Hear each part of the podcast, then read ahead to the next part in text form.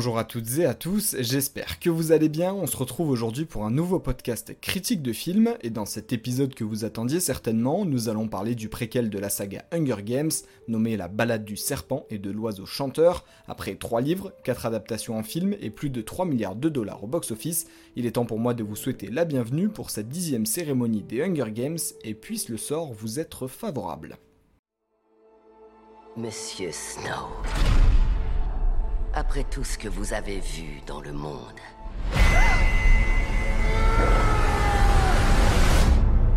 dites-nous à quoi servent les Hunger Games Hunger Games, c'est sûrement l'une des franchises littéraires et cinématographiques les plus connues par notre génération et qui surtout a le mieux réussi cette transition entre papier et grand écran. Le premier tome est sorti en 2008, puis un deuxième en 2009 et la fin de la trilogie principale avec le troisième tome sera prononcée en 2010. Côté cinéma, le premier film racontant la participation aux Hunger Games de Katniss Epita sortira en 2012, et avec un rythme d'un film par an et d'un troisième tome découpé en deux, l'histoire sera bouclée en 2015. Beaucoup croyaient alors en avoir fini avec la franchise, mais c'était sans compter sur l'autrice Suzanne Collins, qui en 2020 sort un préquel centré sur l'histoire du président Snow, principal antagoniste des premiers films, mais aussi des premiers livres.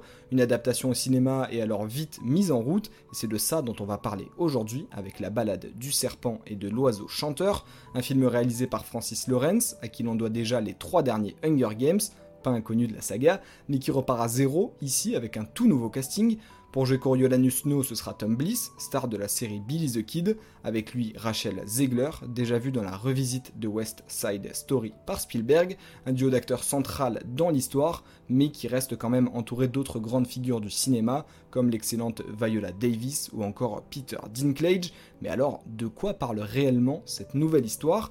Nous sommes de retour à Panem à l'occasion des 10e Hunger Games, cérémonie de jeu qui ne plaît plus au public et tente alors d'innover en proposant comme mentor aux tribus des étudiants du Capitole. Parmi ces étudiants, le jeune Coriolanus Snow, rêvant de gouverner Panem, et parmi les tribus, la jeune Lucy Gray du district 12, espérant simplement survivre. Alors qu'une histoire complexe naît entre les deux personnages, chacun va devoir mettre sa vie entre les mains de l'autre, un acte plus difficile qu'il n'y paraît quand l'ambition et la survie sont dans la balance. Vous l'aurez donc compris, nous sommes 65 ans avant les actes de Katniss Everdeen et la Grande Rébellion, et cette fois-ci, l'histoire sera plus concentrée sur la vie au Capitole et bien moins sur les jeux dans l'arène, un pari risqué pour un film de plus de 2h30 qui ne doit pas faillir. Alors dix ans après, l'univers Hunger Games a-t-il encore un avenir? Imagine que ton nom a été tiré à la moisson. J'aurais juste envie qu'une personne se soucie un peu de moi, comme si j'avais encore de la valeur. Bienvenue au Capitole. On dirait que tu n'es pas à ta place ici. En effet, mais je suis ton mentor. Un rebelle. Je vais te sortir de là. Pour ce film découpé en trois chapitres, on remarque tout de suite qu'on va avoir affaire à beaucoup d'intrigues, d'enjeux et qu'il va falloir s'accrocher. Contrairement aux précédents opus, ici c'est avant tout une histoire de politique et d'amour avant d'être un film d'action. Et finalement, c'est ce qui en fait un premier bon point, parce que ça permet de mettre en avant les personnages de l'histoire, des personnages complexes, à l'image de celui qui deviendra le président Snow. On prend plaisir à explorer son passé et comprendre ses motivations, un caractère aussi compatissant que cruel, brillamment mis en avant par Tom Bliss, son interprète. Et pour lui donner la réplique, il fallait bien sûr quelqu'un capable de performer au même niveau, en se frayant sa propre place, qui de mieux alors que Rachel Zegler, aussi charismatique que touchante, elle incarne une Gray servant de canal aux motivations de Snow, mais qui garde une certaine part de folie, pouvant à tout moment basculer, une dualité qui fait alors douter sur ses réelles intentions jusqu'au bout du film. Elle est finalement une Katniss Everdeen en puissance dans le caractère, et au travers de belles chansons, elle arrive même à donner une voix une certaine identité au film, des musiques qui m'ont personnellement provoqué de nombreux frissons, mais qui sont malheureusement un peu mal réparties pendant le film, et certaines auraient mérité une meilleure mise en scène, mais cet aspect musical reste quand même une force indéniable, et pour rester sur le personnage de Lucy Gray, on regrettera quand même qu'elle ne soit pas plus mise en avant, parce que je sens qu'il y a plus à dire sur elle, et j'espère de tout cœur qu'on aura la chance d'en apprendre plus par la suite, dans peut-être un futur opus, mais hormis cette histoire d'amour, dont je parle depuis le début entre ces deux personnages, c'est avant tout une histoire de jeu politique qu'on observe, on explore les dessous du fonctionnement du Capitole, ainsi que ses acteurs cruels, notamment en rencontrant le créateur des Hunger Games lui-même, joué par Peter Dinklage, qui est un acteur connu pour son rôle de Tyrion Lannister dans Game of Thrones, pour ceux qui ne le savent pas, mais aussi en rencontrant la Game Master de l'époque pour cette dixième cérémonie des Hunger Games, incarnée par une Viola Davis cruelle au possible. Et en parlant de cruauté, il ne faut surtout pas oublier quand même que ce Hunger Games, comme tous les Hunger Games, montre lui aussi une cérémonie des jeux, en tout cas, pour le coup, c'était pour les deux premiers Hunger Games où il y avait des jeux, le 3 et 4, où il y avait Jennifer Lawrence, il n'y avait pas de cérémonie des jeux. Mais ici, il y en a une, la dixième, et ça amène donc son lot de scènes d'action.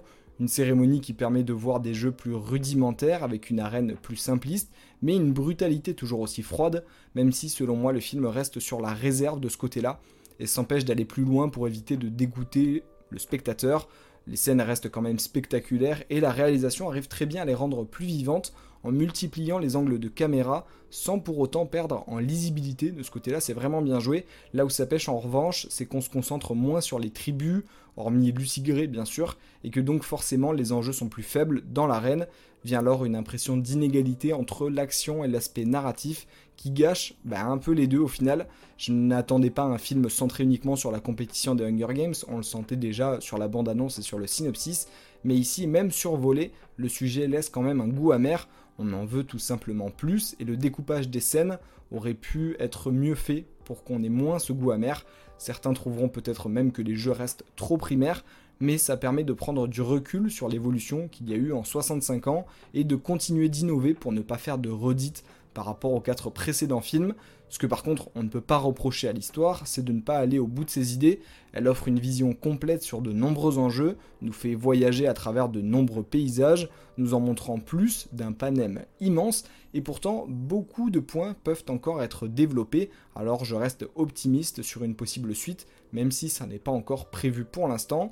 En conclusion de cette partie critique et avant de passer aux anecdotes, je peux donc vous dire que ce film est une réussite, amenant de nouveaux éléments rafraîchissants à la franchise, notamment son duo d'acteurs géniaux et une dimension musicale brillante, palliant largement les défauts de direction et le manque d'approfondissement de certains aspects.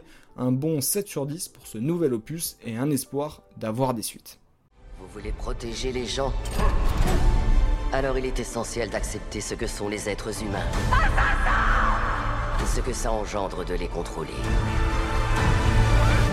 Voyons de quelle façon Snow se sert de son célèbre charme. Et si vous aussi vous avez adoré Rachel Zegler dans ce film, sachez qu'elle sera de retour sur le grand écran en 2025 pour l'adaptation live-action de Blanche-Neige. Elle qui est une fan et une grande lectrice de la saga Hunger Games, elle deviendra sûrement la prochaine icône de Disney. On reste confiant en connaissant ses talents vocaux, notamment mis en avant ici dans son interprétation de The Hanging Tree, et on comprend d'ailleurs enfin d'où vient cette chanson mythique que chantera Katniss Everdeen plusieurs décennies plus tard. Je ne vous spoilerai pas toutes les références auxquelles on a le droit dans ce film, mais tendez bien l'oreille, vous pourriez être surpris. Mon conseil reste alors bien sûr d'aller voir la balade du serpent et de l'oiseau chanteur au cinéma cette semaine, que vous ayez vu ou non les précédents opus. N'hésitez pas à vous abonner si ce podcast vous a plu, on se retrouvera bientôt pour un nouvel épisode, et portez-vous bien.